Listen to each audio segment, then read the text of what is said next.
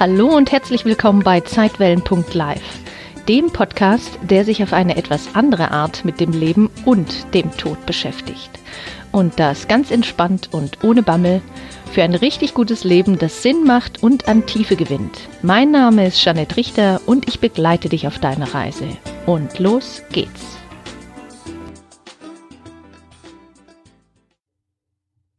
Hallo, liebe Selfcare-Helden, ich freue mich riesig, dass du mir wieder dein Ohr und deine Zeit schenkst. Heute geht es um ein richtig großes Thema, das uns alle hin und wieder betrifft, und zwar um das Thema Ängste. Doch ich will dir in dieser Folge zeigen, wie du mit deinen Ängsten besser klarkommen kannst und was dein Gehirn dabei für dich tun kann. Also bleib dran und los geht's. Kennst du das? So ein beklemmendes Gefühl breitet sich in deiner Magengegend aus. Dir vergeht spürbar der Appetit und es fühlt sich an, als würde dir jemand den Hals langsam zudrücken. Dein Atem geht schneller, dein Herz pocht wie verrückt. Schweiß tropft scheinbar aus jeder Pore. Dein Blick wird starr. Ein eindeutiges Zeichen dafür, Du bist verliebt. Nee, ich meine hier so eine fiese Angst, die sich deiner bemächtigt und an deiner Kehle abwärts in Richtung Magen kriecht. Und diese Angst springt dich oft urplötzlich an wie eine Katze, die Panik hat. Doch die Symptome ähm, ähneln eben sehr denen des Verliebtseins, das musst du zugeben. Und tatsächlich wird sowohl beim Verliebtsein als auch im Zustand der Angst dein Körper in Alarmbereitschaft versetzt. Und zwar wird eine ganze Kaskade von Bodenstoffen ausgeschüttet, zum Beispiel das bekannte äh, Adrenalin. Aber im Gegensatz zum Zustand des Verliebtseins wird's im Zustand der Angst recht schnell unlustig. Doch das Interessante an der Angst ist eben Folgendes. Die meisten unserer Ängste kommen jedoch gar nicht als sogenannte Realangst vor. Was heißt das nun genau, fragst du dich. Die Realangst ist das, was wir gemeinhin als Furcht bezeichnen, also das Gefühl einer realen Bedrohung, wenn wir das haben. Sie bezeichnet die Reaktion unseres Körpers auf eine momentane oder sich in unmittelbarer Zukunft befindende Gefahr. Das habe ich aus Wikipedia ein bisschen abgeändert. Also stell dir einfach vor, es ist Nacht oder so schummrig, du läufst äh, auf dem Weg nach Hause und siehst ungefähr drei Meter vor dir so eine geschlängete Linie auf dem Weg. Sofort bleibst du stehen. Du weißt nämlich nicht, ist es jetzt nur ein Ast oder ist es vielleicht eine Schlange? Auch wenn wir hier selten so große Schlangen haben. Aber dein Gehirn nimmt sofort wahr, potenzielle Gefahr. Und dein Körper reagiert reflexartig, sofort auf eine potenzielle Gefahr in unmittelbarer Zukunft, also gleich in zwei Metern sich befindende Gefahr. Und dieses Instrument der Furcht ist durchaus sinnig und auch lebensnotwendig, da sie uns eben dazu motiviert, gegen diese Gefahr nützliche Abwehrmaßnahmen oder so auch Abwehrstrategien zu ergreifen. Zum Beispiel einfach anhalten und nicht einfach weiterlatschen. Aus diesem Grunde sind wir dann in solchen Momenten von Furcht, wenn wir Furcht spüren oder so eine Realangst haben, ganz wachsam. Wir werden einfach hellhöriger oder auch hellsichtiger, im wahrsten Sinne des Wortes, eben weil sich unsere Pupillen weiten, damit wir besser sehen können. Unsere gesamten Sinne werden geschärft und das ist in einer Bedrohungslage durchaus sinnvoll. Schließlich können wir deshalb ganz blitzschnell und auch eben reflexhaft uns entscheiden und müssen nicht großartig nachdenken, ob wir lieber kämpfen oder doch besser abhauen wollen und die Beine in die Hand nehmen wollen. Aber das Problem liegt eigentlich wo ganz anders. Denn in Wahrheit brennt's ja bei uns im Alltag sehr selten. Und wir werden auch eher selten von zähnefletschenden Monstern gejagt. Unsere Ängste spielen sich eher als sogenannte Zukunftsängste in unserem Kopf ab. Also wir machen uns eben viele Sorgen, haben Ängste vor einer schrecklichen Zukunft. Und das Ganze sehen wir dann oftmals auch in Bildern im Dolby Surround HDTV Horrorformat. Oder wir machen uns ganz furchtbare Gedanken, so in der Form, Mist, dass das so gelaufen ist, ähm, warum hat er das gesagt, das hätte mir nicht passieren dürfen, warum habe ich das getan, warum habe ich das nicht getan, ich bin doch so ein Idiot. Der andere ist so ein Idiot, so ein Arsch. Oder auch immer wieder das Schöne, das macht man nicht. Als würde das irgendwann dran ändern. Aber gut. An dem Satz, das macht man nicht, ist nur eins schön. Und zwar das Wort Macht. Und genau darum geht's. Um die Zurückeroberung der Macht. Oder wie in Star Wars, um das Erwachen der Macht. Doch zurück zu den Sätzen. Diese Gedanken können einem nämlich ganz schön den Tag vermiesen. Und wenn du jeden Tag oder jemand anderer eben jeden Tag diesen Gedanken mehrmals denkt, sind diese Gedanken absolute Garanten für ein richtig unschönes und richtig unglückliches Leben. Und zwar garantiert. Doch das wollen ja eigentlich die wenigsten führen, aber wie kann man das ändern? Zunächst ist es wichtig zu verstehen, wo die Angst eigentlich zu Hause ist. Wo sitzt denn diese Angst? Und wer steuert sie? In unserem Gehirn ist für die Angst unter anderem ein Teil des limbischen Systems, ähm, da geht es um Gefühle im Gehirn, zuständig. Und man nennt diesen Bereich Amygdala oder fachfrauisch ausgedrückt das Corpus amygdaloideum. Das ist eine paarige Angelegenheit in einem, in unserem Temporallappen, eben in unserem Großhirn. Ähm, die Amygdala, es gibt eben zwei davon, jeweils in der rechten und der linken Gehirnhälfte, gleicht ihrem Aussehen nach einer Mandel. Und da wird sie eben auch Mandelkern genannt. Sie springt eben immer dann an, wenn über unsere fünf Sinne, wir erinnern uns, hören, sehen, riechen, fühlen, schmecken, mögliche Gefahrenquellen entdeckt werden. Und die Amygdala ist dabei sehr selbstständig und autark, denn sie veranlasst ohne Zuschaltung der Geschäftsleitung das ist in diesem Falle das Großhirn, die Ausschüttung von zum Beispiel Stresshormonen. Und immer dann, wenn aufgrund von vermuteten Gefahren Emotionen wie zum Beispiel Angst oder Wut auftauchen, wird sie aktiviert. Das ist ihr Job. Den macht sie richtig gut. Das ist das, was sie kann. Dafür ist sie da. Daher ist die Amygdala eine Art Gefahrenschaltzentrale und soll uns eigentlich nur dabei helfen, ähm, uns vor Schaden zu bewahren. Und aus diesem Grund nenne ich mittlerweile meine Amygdala liebevoll Amy. Und ich habe zu ihr echt eine richtig persönliche Beziehung aufgebaut. Denn sie hilft mir, eben wie gesagt, mögliche Gefahrenquellen zu erkennen und auch dementsprechend zu handeln. Und deswegen habe ich sie mittlerweile echt schätzen gelernt, da ich weiß, dass sie mich eigentlich nur beschützen will. Sie meint's also nur gut. Manchmal ist sie allerdings etwas überempfindlich neigt zu Übertreibungen und agiert oft wie eine Diva. Deshalb nenne ich sie liebevoll meine Drama Queen. Doch bei manchen Menschen wurde diese Amygdala bereits in Kindertagen ein bisschen überstimuliert. Zum einen, weil das Umfeld nicht so prickelnd war oder der Mensch sich eben mit seinen Bezugspersonen nicht ähm, oder bei seinen Bezugspersonen sich nicht sonderlich sicher oder behütet oder beschützt gefühlt hat. Aber bei vielen anderen, die eine relativ äh, behütete Kindheit hatten, passiert es eben auch, dass je nach Situation, Verfassung oder auch Tagesform äh, es sein kann, dass schon bei der kleinsten potenziellen Gefahr die Amy anspringt. Dann fährt die Amy so richtig zur Hochform auf und gibt alles, was man von einer echten Drama Queen erwarten kann. Sie macht aus vielen klitzekleinen Mücken viele putzige Monsterelefanten. Und wenn sie das macht, dann ist es echt hilfreich, einen sogenannten Protektor an der Seite zu haben, beziehungsweise den überhaupt einzuschalten. Und auch zu meinem Protektor, in Anführungsstrichen, pflege ich ein sehr kollegiales Verhältnis. Der Protektor ist mein Hirn, in diesem Falle mein Großhirn. Mm, und dieser Zuständigkeitsbereich ist wichtig, dass ich den hinzuziehe, weil die Amy geht sonst, wie gesagt, völlig an der Geschäftsleitung vorbei und entscheidet selber.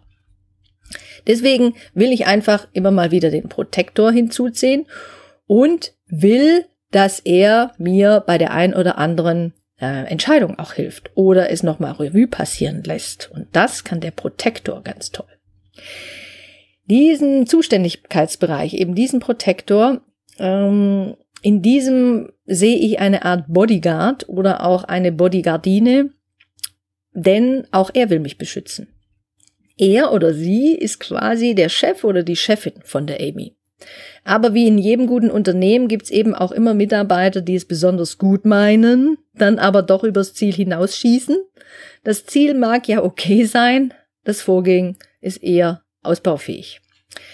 Also, ich führe sozusagen Selbstgespräche und bespreche mit Amy laut oder in Gedanken. Das kommt je auf Situation an. Also, wenn andere Menschen in der Gegend sind, würde ich dir empfehlen, mach's eher leise.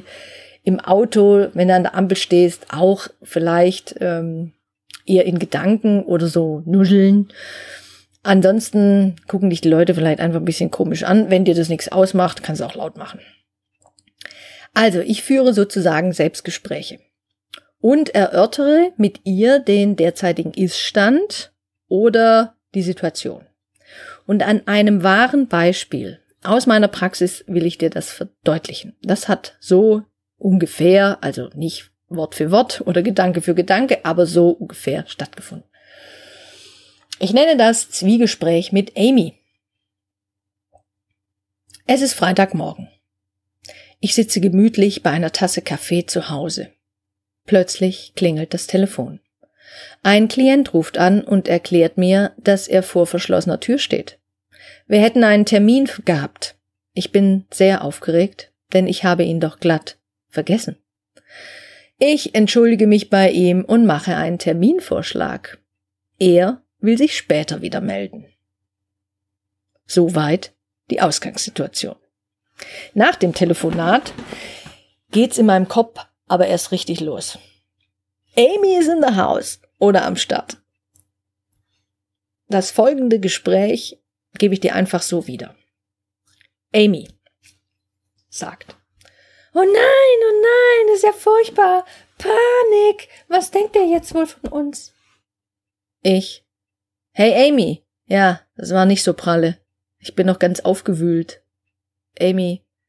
Ja, aber wie blöd kann man denn sein? Hast du keinen Kalender? Ich. Doch. Aber ich habe vergessen, ihn einzutragen. Und übrigens, atme mal tief durch. Du schiebst mal wieder Panik. Amy? Aber hast du nicht gehört, wie enttäuscht er war? Hä? Ich. Beruhige dich. Der war nicht enttäuscht, nur gefrustet. Ist ja auch sein gutes Recht. Ich habe mich echt entschuldigt und gesagt, dass es mir sehr leid tut. Amy. Ja schon, aber ich mache mir echt Sorgen, ob der überhaupt noch mal wiederkommt. Und dann wirst du nichts mehr verdienen und, und wir haben nichts mehr zu essen und müssen unter der Brücke schlafen und, und keiner mehr was will mehr was von uns wissen und damit uns zu tun haben und wir werden ausgegrenzt und schließlich einsam sterben. Ich. Schau, Amy. Eigentlich ist alles Roger. Wir haben genug zu essen. Und jetzt ist es ganz wichtig, dass du tatsächlich in deinen Kühlschrank einen Blick wirfst, ob das auch stimmt, weil die Amy lässt sich nicht verscheißern. Du musst dir also wirklich ähm, vermitteln, dass das, was du gerade sagst, auch wahr ist. Und da ist es am einfachsten, du siehst dich mal in deiner Wohnung um. Du schaust, dass ihr noch einen Tisch habt, du zeigst ihr, dass ihr noch ein, ähm, ein Schlafzimmer habt, wo auch ein Bett drin steht, du zeigst ihr, dass noch ein Computer da ist, ein Handy vielleicht, ein Fernseher, eine Lampe, was auch immer. Du erklärst dir also, dass eigentlich alles noch da ist. Deswegen geht's weiter im Text. Schau, wir haben ein Dach über dem Kopf und einen Platz, wo wir schlafen können. Und hier sei auch noch erwähnt, dass die moderne Hirnforschung herausgefunden hat, dass man tatsächlich mit seiner Amy auf diese Art und Weise reden kann, beziehungsweise dass sie eben über Gedanken beeinflussbar ist. Daher mache ich einfach auch so weiter und quatsch sie regelrecht voll. Ich erörtere ihr alles, für was ich derzeit so dankbar bin, was wir besitzen, also was da ist und was nett und wertvoll ist. Und diese Form der Selbstgespräche könnte man auch als konstruktive Lebensführung bezeichnen oder mit dem Fachausdruck aus der Verhaltenstherapie kognitives Umstrukturieren. Das heißt letzten Endes nur, dass wir wieder die Kontrolle über unser Oberstübchen zurückbekommen und uns eben nicht von diesen Ärgerhormonen äh, reagieren lassen. Ähm, doch sei drauf gefasst, dass Amy nicht so leicht locker lässt, denn sie ist nicht nur schlau, sondern eben auch sehr hartnäckig.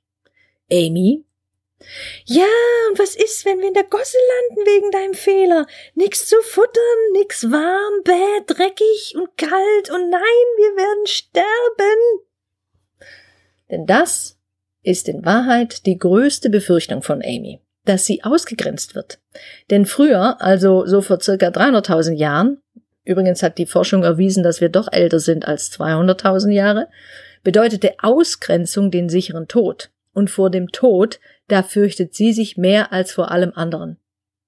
Deshalb macht sie auch immer so ein Terz wegen jeder Kleinigkeit. Doch ich nehme sie durchaus ernst und sage ihr, ich? Aber Amy, wir haben doch noch Freunde und niemand grenzt uns aus. Ich darf Fehler machen und wichtig ist nur, dass ich dazu stehe, okay? Und du weißt doch, was man über Fehler sagt? Amy? Nee. Was? Ich. Na, bilde mal mit den gleichen Buchstaben aus dem Wort Fehler ein anderes Wort, das du kennst. Amy? Hm. Hm. Hm. Amy denkt gerade und denkt. Und in der Zwischenzeit hast du keinen Stress, denn Amy ist beschäftigt und dir geht's richtig gut. Also Ablenkung ist auch immer ein ganz wertvoller Ah! Helfer! Ich. Ja, Amy, du bist die Beste. An dieser Stelle sei erwähnt, dass Komplimente machen und loben und loben und immer loben und es auch noch ernst meinen ganz, ganz wichtig ist. Ich sag weiter. Ach guck, er hat gerade eine WhatsApp geschrieben und den Termin bestätigt. Und dann kommt was ganz Wichtiges.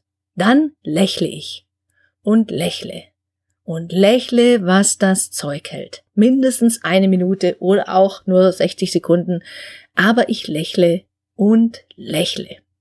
Denn das ist für Amy das Signal, okay, die Trulla lächelt, dann muss ja alles Roger sein. Denn wer lächelt, der aktiviert so viel Muskeln in seinem Gesicht, die wiederum mit der Hormonzentrale rückgekoppelt sind, dass der Stress runterfährt. Deshalb ist Lächeln auch so wichtig. Aber eben erst dann, wenn wir unsere Ängste, Ärger, Sorgen oder das Gefühl im Allgemeinen respektiert und beachtet haben. Denn es ist ja nicht umsonst da, also das Gefühl. Eine Emotion soll uns ja zu einer Handlung bewegen. Schließlich stammt das Wort Emotion vom lateinischen Wort emovere, was so viel wie herausbewegen oder emporwühlen bedeutet und es steckt daher auch im Wort Lokomotive. Also, wenn ein Gefühl kommt, dann bedeutet das, dass wir innehalten und kurz lauschen müssen. Wir sollen Acht geben. Daher ist Achtsamkeit auch so wichtig, da wir dadurch lernen, uns selbst gut zu fühlen.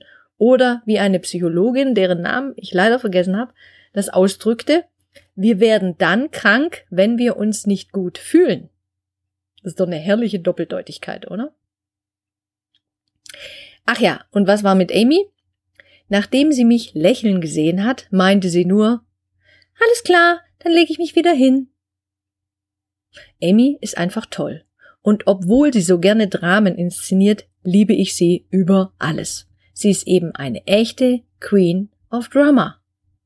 So, und jetzt wünsche ich dir einen entspannteren Umgang mit deiner Angst und viele tolle Gespräche mit Amy. Bis dann. Tschüss. Danke fürs Zuhören. Wenn dir mein Podcast gefallen hat, dann freue ich mich sehr über deine Bewertung auf iTunes. Falls du mehr Informationen wünschst, geh einfach auf meine Homepage unter www.zeitwellen.live. Und wenn du magst, abonniere meinen Newsletter Relaxte Impulse. Mach's gut und bis bald.